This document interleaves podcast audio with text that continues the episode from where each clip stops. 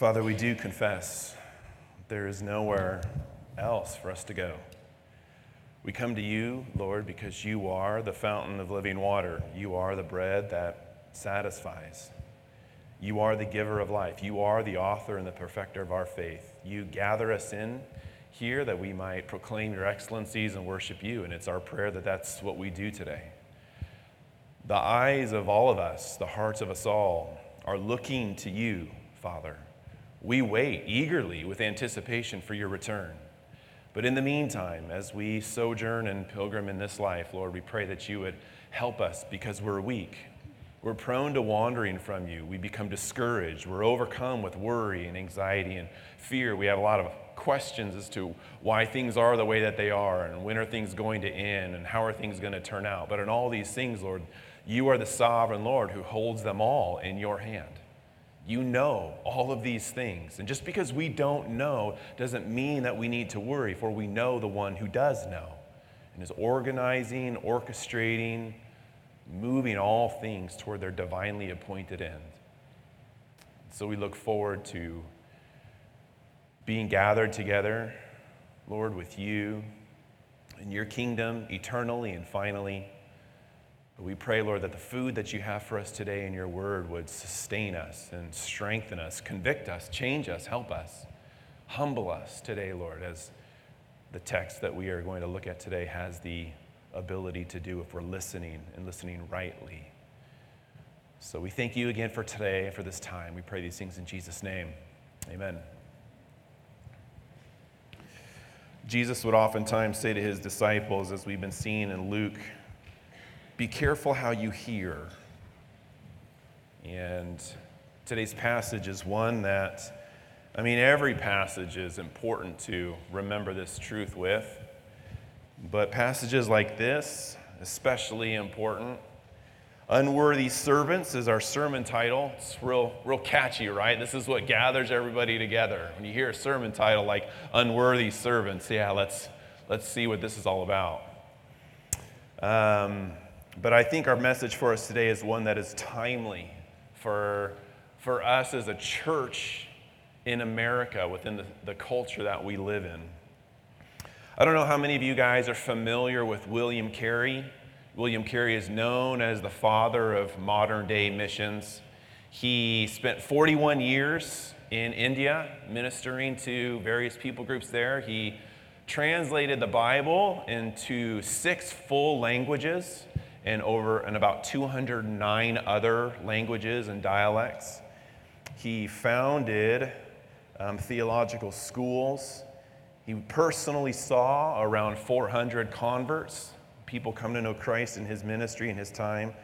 And he paved the way for other missionaries, great missionaries our, throughout the Christian church, such as Adoniram Judson, Hudson Taylor, and David Livingstone, men that God has used in the history of this world to accomplish remarkable feats of gospel ministry and preaching so that people might hear the good news of Jesus Christ and come to know him as their Lord and Savior. When Dr. Carey became ill, an inquiry was made. If this sickness should prove fatal, what passage did you select as the text for your funeral sermon? He replied, Oh, I feel that such a poor sinful creature is unworthy to have anything said about him. But if a funeral sermon must be preached, let it be from the words of Psalm 51:1. Have mercy upon me, O God, according to thy loving kindness. According unto the multitude of thy tender mercies, blot out my transgressions. In the same spirit of humility, he directed in his will that the following inscription be made upon his gravestone William Carey, born August 17, 1761, a wretched, poor, and helpless worm on thy kind arms I fall. This is a man that God used to accomplish incredible things from our perspective for the kingdom of God. You imagine being a missionary, a, a front, this is when frontier missions was like groundbreaking. Nobody was going to other countries with the idea of never coming home to lands they had never seen, to people they had no idea who they were or what they were going to do, and devote 41 years of your life translating the Bible into six languages, 200 dialects, theological schools, and being really the heartbeat of, of missions for the church for years and years to come. And yet, in all the while, he saw himself through the lens of a wretched, poor, and helpless worm. On thy kind arms I fall. I wonder within the church where the, the spirit of humility sometimes has gone. There's, our text today addresses this issue directly. It's not one that's difficult to understand by any means, but it's really difficult to apply. It's really difficult to accept. It's really difficult to embrace what it is that Jesus tells his disciples in our text today and what it is that he in turn tells us as well. Our text today really chops at the heart of pride, which is something that we all struggle with in some way, shape, or form. At the end of the day, we like to be made much of. We like to be acknowledged. We like to be celebrated. We like to be given kudos and a pat on the back. We all, we all like that. And, but our passage today cuts at the heart of what those things can, not necessarily what they always do, but what they can create within somebody, and that's a, a heart of pride. So, in our passage today, we're going to read Luke 17, verses 7 through 10 today, and then we want to work our way through it and look at it um, and see how we might apply it to our lives as we keep an eye on also the culture that we live in and how anti cultural this, a passage like this, really is when you consider what it is that Jesus is saying. So, Luke chapter 17, verses 7 through 10, let's read together. Will any one of you who has a servant plowing or keeping sheep say to him when he has come in from, his, from the field, Come at once and recline at table? Will he not rather say to him, Prepare supper for me, and dress properly, and serve me while I eat and drink, and afterward you will eat and drink?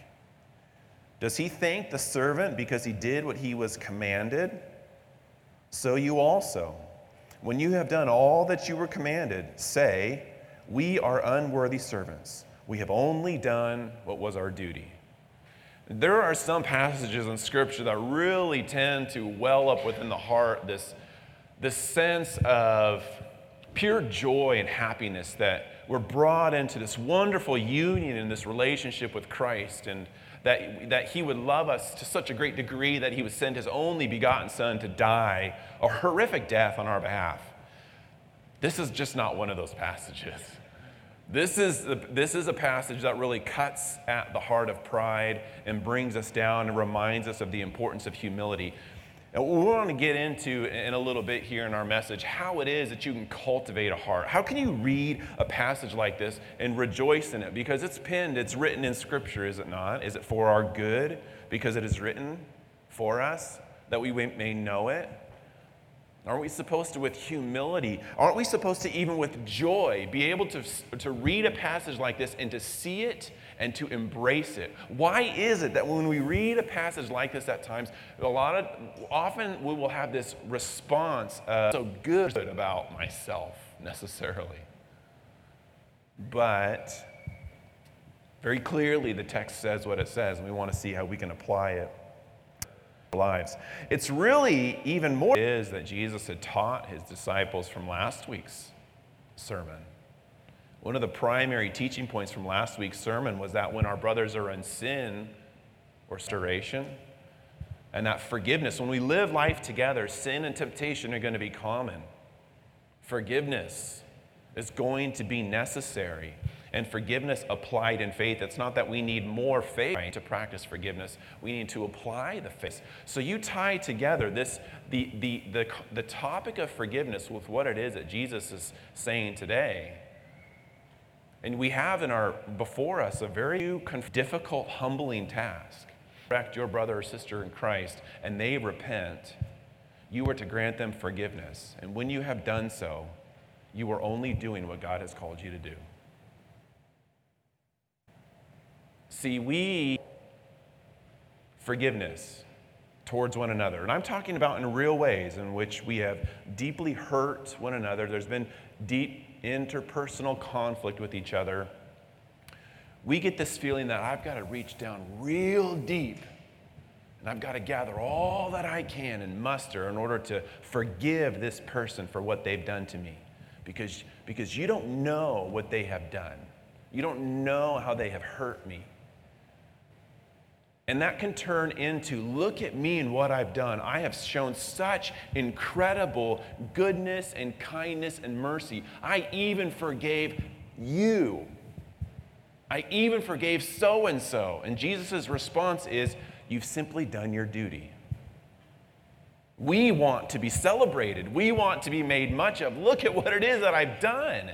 And this is not to minimize the legitimate hurt that we cause against one another, it's to emphasize and magnify the forgiveness that we've been given in Christ that we can then extend to one another. And when we do so, we're simply doing what it is that God calls us to do as His servants, as unworthy servants. Forgiveness is not, in many ways, is forgiveness what our text challenges us with is forgiveness is not some monumental event, some colossal feat of extraordinary goodness, but what is normal and ordinary in the life of the believer. Because sin and temptation are normal. Even within the household of God, we're going to sin against one another. In marriages, husbands, you're going to sin against your wives. Your wives are going to sin against you. You're going to sin against your kids. Your kids are going to sin against you. There's just, there's going to be sinning going on all over the place between everybody. And the response is that, is that forgiveness is a normative aspect of these of relationships that we have with one another in Christ. It's not some extraordinary colossal feat that we are able to forgive one another. It's ordinary and normal for God's people to be so gracious and generous with one another. Why? Because that's what we've been given in Christ. We talked about this last week. The foundation, the root, the ability to practice genuine forgiveness with each other is always rooted in an understanding, a comprehension a meditation and an embracing upon the depth of the forgiveness that has been extended to us in our Lord Jesus Christ. You grasp that, you meditate upon that, you dig down deep, you drill down into forgiveness that God extends to you and I, and then you're freed to be forgiving of other people. And it doesn't become something monumental, it becomes something ordinary. But again, this chops at our pride. We love praise, we love applause. And forgiveness can become a trap for us in this way. One, because we think too highly of ourselves. Forgiveness becomes really extraordinary when I think much of myself. Forgiveness becomes really an extraordinary thing, not only when I think much of myself, but when I think too little of God. And forgiveness becomes really extraordinary not only when I think much of myself and I think too little of God, but I have unrealistic expectations of you. I can't believe you would do that to me. We're capable of hurting each other in tremendous ways. Nothing surprises me anymore. If there's one thing that I have learned in the years that I've been doing counseling with people is that I'm not surprised anymore by anything that anybody does to anybody. And yet, the response is always the same. Let's look to Christ.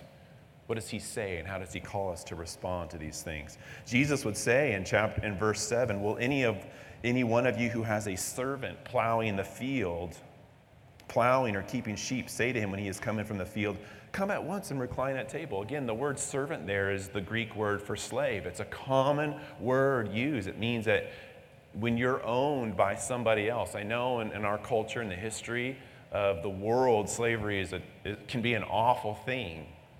But this, I, this ha- carries with it the idea that you've been hired by somebody to do a job. And so when you do your job, You've been out doing your job all day. You've been plowing, you've been keeping sheep, you right? This is what you were hired to do. Then you come in from the field. Are you going to be told, okay, now that you've worked all day, come on in? The master is going to say to you, Servant, I hired you to do a job.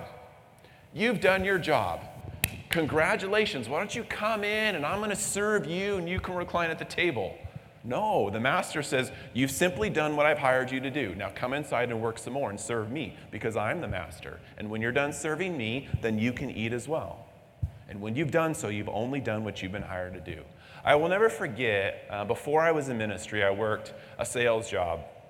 And I was managing a store, and there was this one employee that had moved from store to store. He was an older gentleman, probably like twice my age, been in the business probably as long as I was alive. And he had every store that he had been in, the management manager of that store had always tailored the job to whatever it was this individual wanted to do.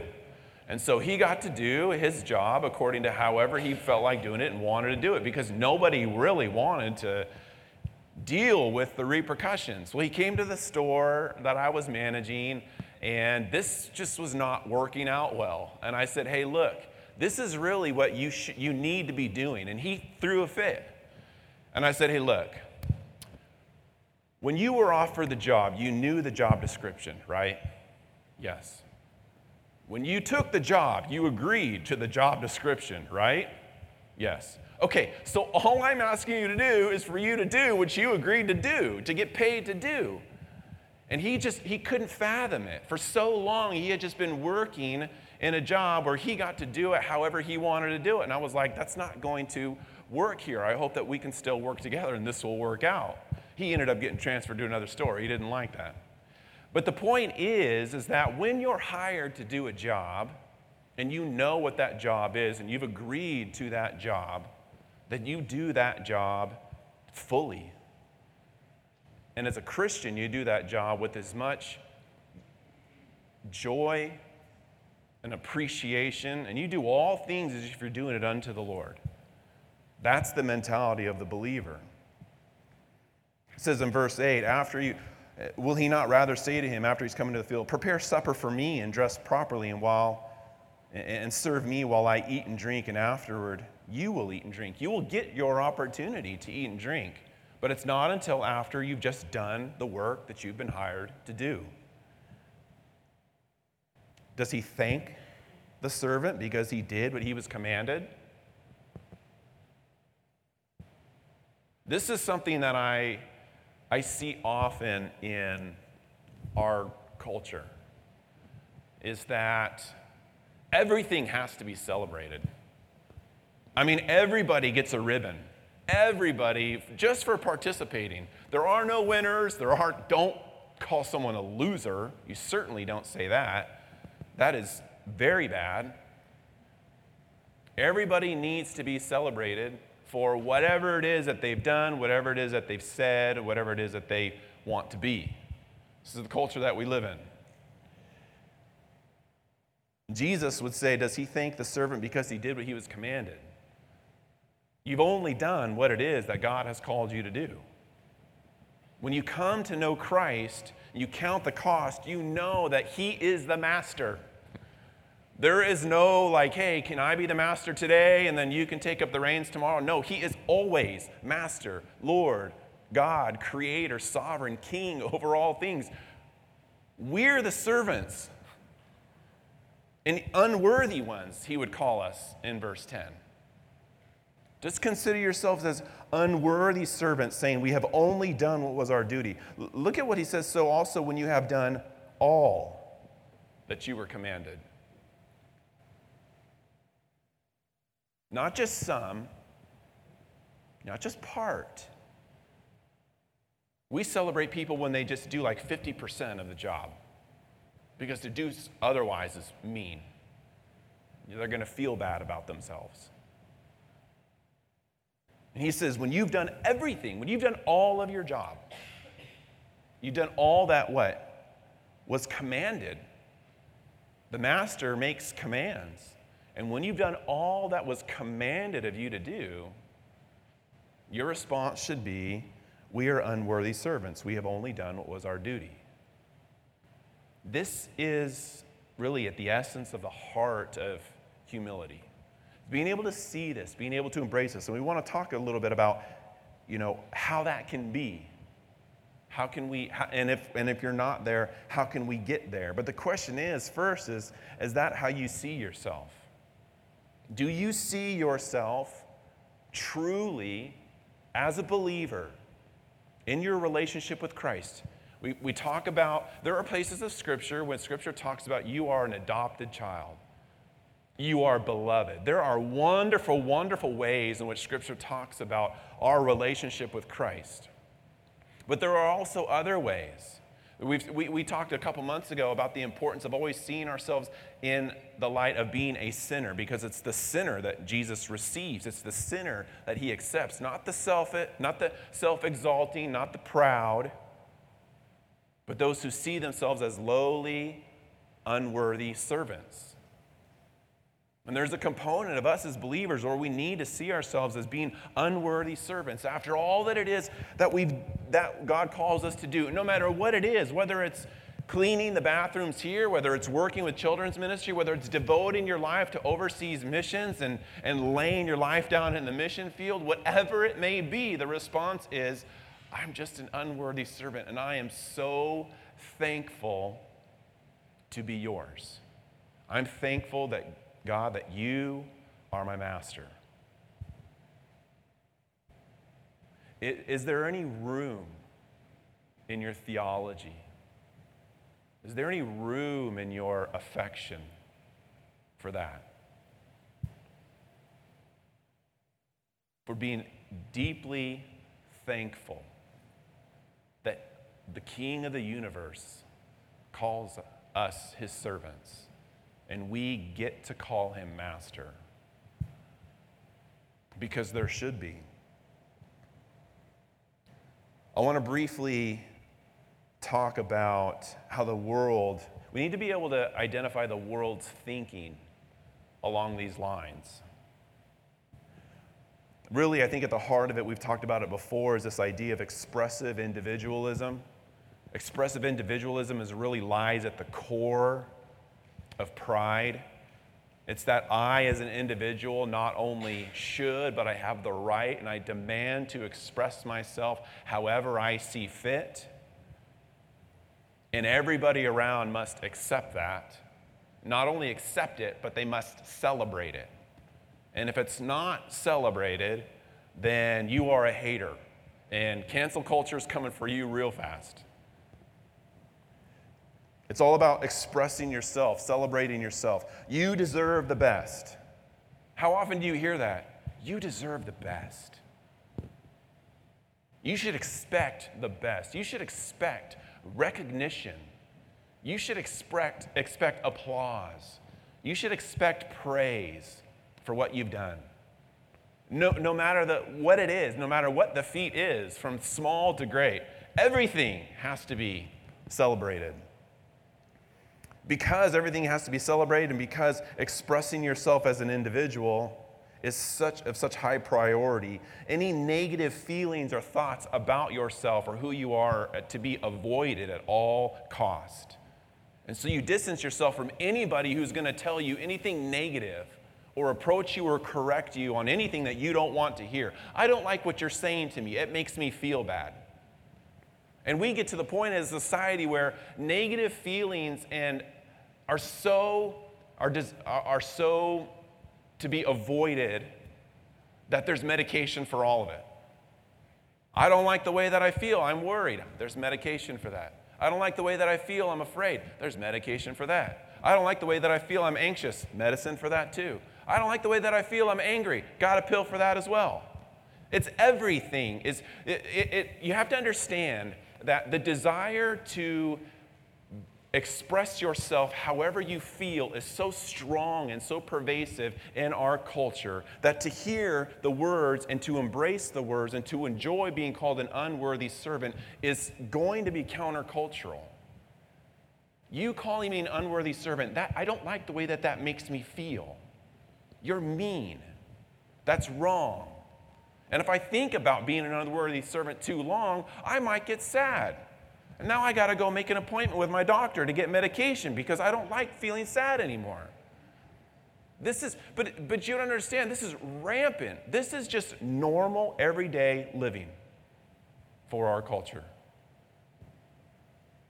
Everyone deserves the same outcome, regardless of effort put in. To hear that you're an unworthy servant, that's cruel. We, no longer is it fair to provide equal opportunity for everybody. We demand equal outcome as well. So the servant that puts in, does half the job, expects the same pay and the same recognition as the servant that does the full job all the way. Responsibility is seen as being demanding and unkind. Adversity is seen as being oppressive. The, the days where you have to persevere through hardship and adversity in order to uh, get somewhere are going by the wayside because it, I don't, because it, it doesn't make me feel good. And your personal feelings will rule the day. This, I'm mentioning all this because I want to, to set a scene for this is the context in which the church exists. It's not coming, it's here. This is the context of, of the culture of which the church currently exists. And you are going to be told, well, you might go to, to work this week. Tell me what the sermon was about this week. What did you learn at church? I learned about I'm an unworthy servant. I would never go to your church. I don't want to hear about that. That makes me feel terrible.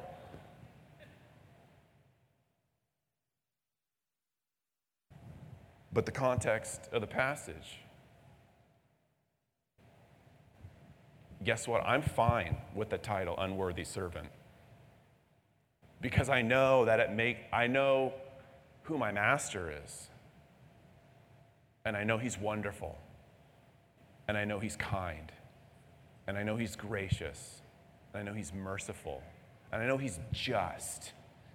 I know he's just and righteous. He's going to make everything right one day. Don't you look forward to that?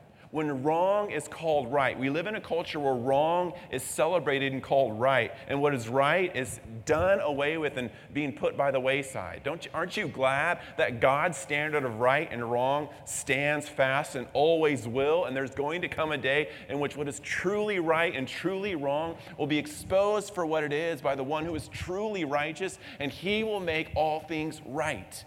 There will be nowhere where anybody can go to hide away from the righteousness and the holiness and the truthfulness and the justice of God Himself.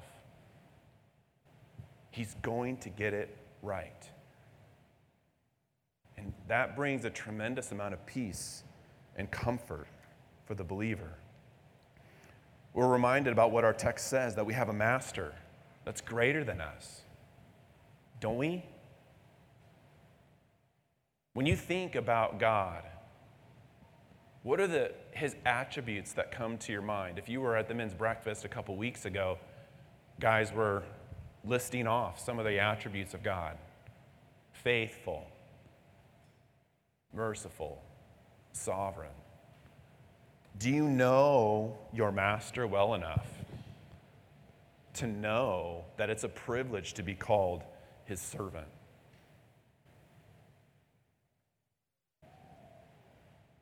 We're reminded of our text that just because we're called unworthy servants, it doesn't mean that he doesn't love us. I think that's one of the, the, the, the challenges that we have in a passage like this is that we read that we're unworthy servants and we go, well, great, God doesn't love me then. That's because as a society, we've identified love. Love is equal with celebration. If you don't celebrate that person, or everything that they are, then you don't love them. And that's not, that's not true and that's not biblical. I can love you and disagree with you. I can love you and confront you regarding your sin. I can love you because my standard of love is biblical. And, and, and I don't have to celebrate, I don't have to throw a party because you got in 12th place. This is, but this, but this is the culture that we live in. My love, my love for my children is, it's never going to change. My love for my wife is never going to change.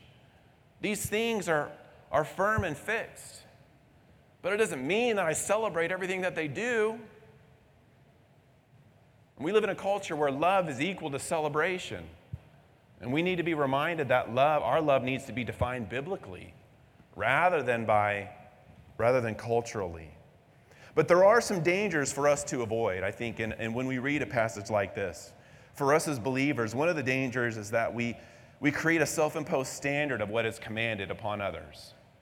We create a self imposed standard of what is commanded. And so when you get a group of um, biblically well informed people together, we all know what each other knows.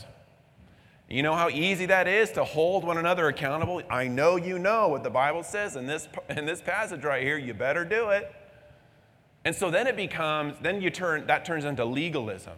Everybody's always looking at everybody else to say, I know that you know you're an unworthy servant. And I know that you know you've been called and commanded to do all that it is that God has commanded you to do, but you're not doing it. And so it creates this really rigid and stiff um, church culture where it's devoid of any sort of mercy or patience or understanding at all with each other. The next thing that it can do is we get jaded and cynical, and then we're harsh with one another as well. So we have this self imposed system. I know you know what the Bible says, you're not doing what the Bible says. And so, I'm being so I become hard hearted, I become cynical. I grow harsh with dealing with my brothers and sisters in Christ rather than kind and, and patient. Think of all the ways that you want God to deal with you. When you're, being, when you're wrong and when you're living in sin, how is it that you want God to respond to you? You want nothing but grace. We want nothing but mercy. God, be kind, be merciful to me. That's what we should be extending to other people. Just because we see each other as unworthy servants doesn't mean that we're unkind to each other. We should be merciful and good, just like God is to us. We also have the, another danger to avoid is that we forget that Living the Christian life is a spiritual battle. It's not about dotting every I. It's not about crossing every T. Just because we're unworthy servants and we know what's commanded of us, and we're called to keep each other accountable for doing what God calls us to do, doesn't mean that we can all doesn't mean that it's easy to do, and it doesn't certainly means that we can't do it in our flesh. We forget that this is a spiritual battle we're involved in. Well, I look around the room and I see a, a, a room of people who are spiritual people involved in a spiritual battle, fighting a spiritual fight against real spiritual foes. And we need the help of one another. As unworthy servants, we're involved in a battle and in a war. And not everything is just about dotting every dot, I and crossing every T, just being where you need to be and showing up when you're supposed to show up. Do what you know you're supposed to do, devoid of any sort of real affection for God or affection for one another. All of that affection stuff doesn't matter. You just do what you know you're supposed to do. Just get in line. That's not the way that God's people should, should treat one another. We're kind and compassionate and merciful and understanding with each other because we're all servants of the one master. We should look at each other in this room and see brothers and sisters in Christ, but fellow unworthy servants of the Most High King as well and be here to encourage one another and help one another as we run this race and fight this fight and keep the faith, as Paul would say. Is that how you see the people in this room? We talk about building a community of faith, hope, and love where Christ is exalted and lives are transformed. How are we going to build that community of faith, hope, and love? through staunch legalism, or through care, really truly caring for one another as God has cared for us. The question is, is really then how do you get there? How can you develop a heart to be an unworthy servant, to read a passage like this and to embrace it and to love it? I think we need to remember that if we want to cultivate hearts of humility and submission and gratitude and service, which are all key components of seeing yourself as a servant, that you have to know how that comes about. Psalmist, and, and one of my favorite passages of Psalm in the Psalms is Psalm 84, verse 10.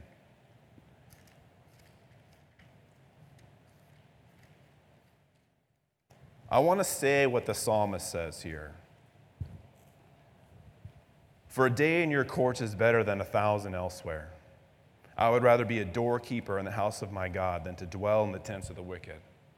I would rather be a doorkeeper. I'd rather be a servant in the doorway of my God than to dwell in the tents of the wicked. One day in your courts is better than a thousand anywhere else. That's the heart of an unworthy servant. Just glad that you're employed by the master, glad to be a part of his household. I would rather be a servant in the doorway of my God than to spend a thousand days anywhere else with anybody else. That's the heart of an unworthy servant. And we're reminded in 1 Corinthians chapter 2 verse 14 that this is done by the working of the Holy Spirit. The natural man cannot receive things of the Spirit. This is something that has to be done by the Spirit of God working in our hearts and in our lives. God, give me a heart that's like that. Give me a heart of a, of a servant. Give me a heart that sees myself as an unworthy servant. I'm ready to embrace it so long as you are my master. And then also, not only is it wrought by the Spirit, but we're called to cultivate it as well. How much time do we spend cultivating a heart like this? You got to be intentional in doing so because the information that you're taking in from everywhere else is the opposite. Romans 12, 3, Paul says, For by the grace given to me, I say to everyone among you, not to think of himself more highly than he ought to think, but to think with sober judgment, each according to the measure of faith that God has assigned. Do you think of yourself with sober judgment? Do you think real highly of yourself? Do you think about yourself often? Do we not realize that whatever it is that we have, whatever gift you have, whatever gift I have, has been given to us by God? This is a grace of God. The gift that you have to teach, the gift that you have to work with children, the gift that you have of hospitality, whatever spiritual gift it is that we have, is a gift from God Himself that makes us his servants. It's his gift to us that qualifies us to be a servant in his household. A servant has a job to do. A servant needs to have the ability to do that job. That job is given by God. The ability to do that job is given by God. It's all a grace given to us by Him. And thus, to be called an unworthy servant is an incredible privilege and joy. And so we should think of ourselves with sober judgment. Do you ever take time to, to truly think about the infinite difference between God and you? How different He is. He is so unlike us. And when you do that, do you know what that does to the goodness that He's shown you? It enriches it, it gives it more body there's more depth. You can't imagine that this master would allow us into his house. As we cultivate a heart of humility, it's got to be we see an, uh, an, expression of it in Psalm 84. We see that it has to be brought about by the Holy Spirit in 1 Corinthians chapter 2, but then it also must be cultivated by the believer in Romans chapter 12. That's the heart of an unworthy servant. And how do we get there? Well, God's provided the help for us. God actually does this and works this in us. He provides a tremendous amount of help for us in this way. 1 John chapter 2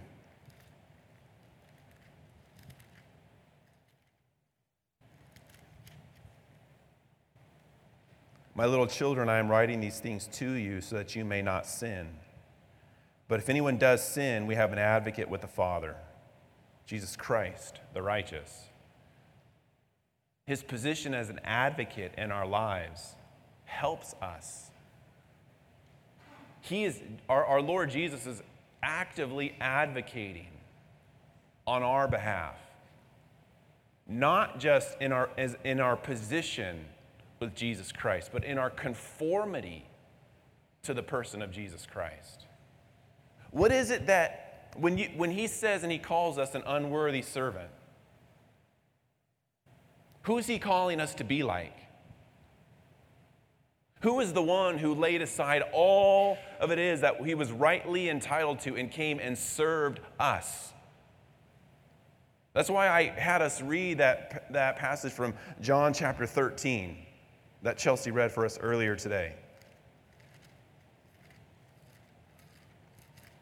Jesus' ultimate expression of service. When he had washed their feet and put on his outer garments and resumed his place, he said to them, Do you understand what I have done to you? I haven't just washed your feet. You call me teacher and Lord, and you are right, for so I am. If then your Lord and teacher have washed your feet, you also ought to wash one another's feet. For I have given you an example that you should do just as I have done to you.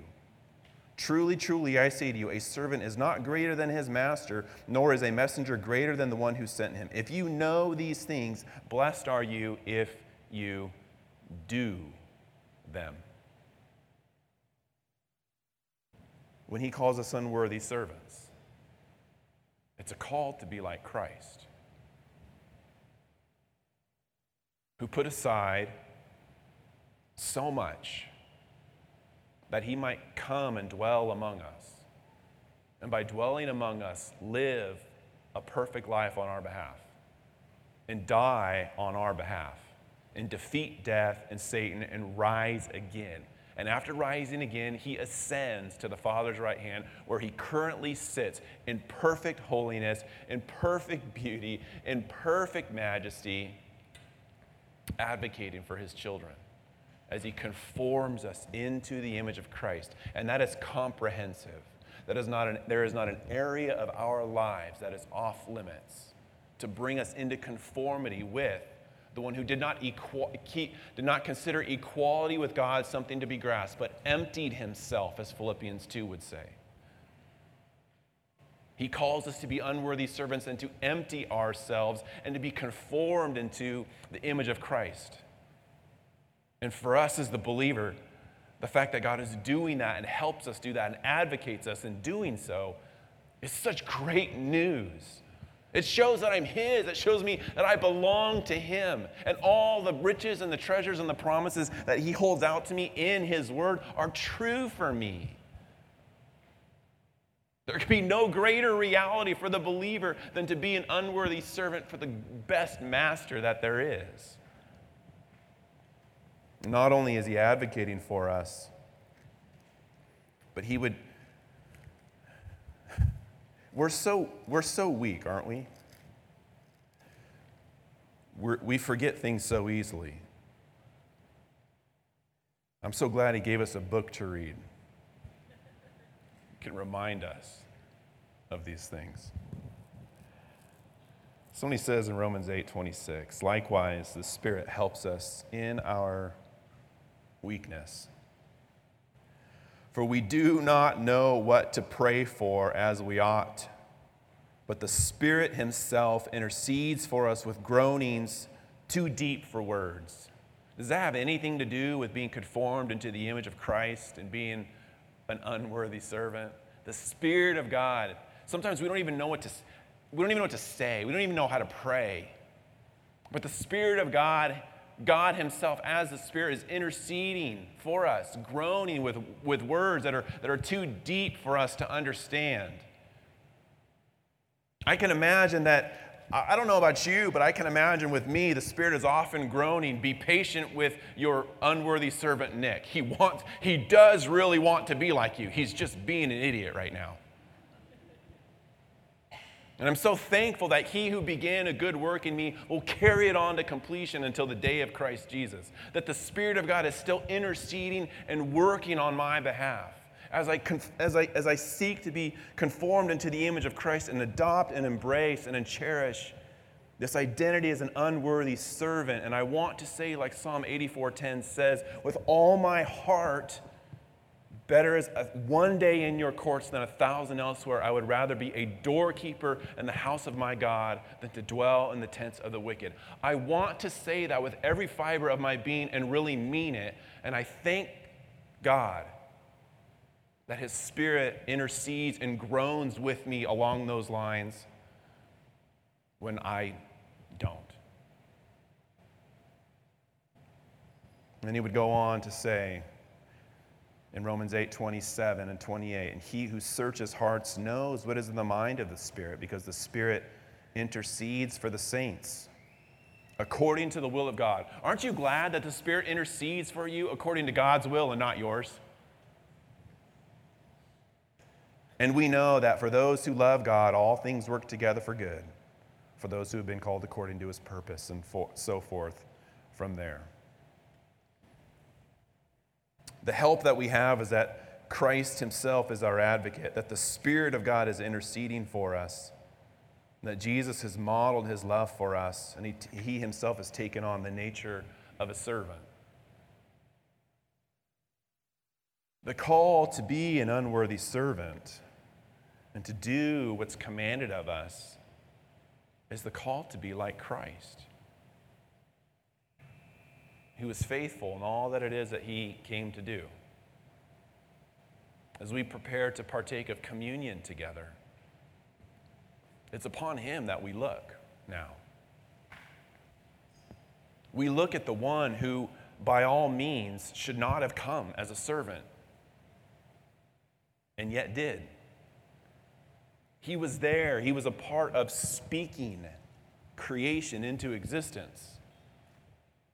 And then he comes and dwells in it and is afflicted in all the ways in which we are because of it.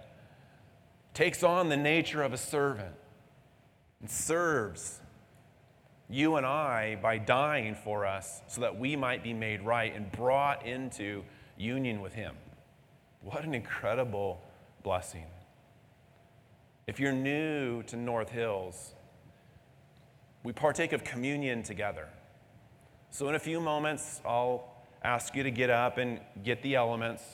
And you can return back to your seat and just hold on to them and spend some time in prayer. This is an opportunity for confession, this is an opportunity for worship.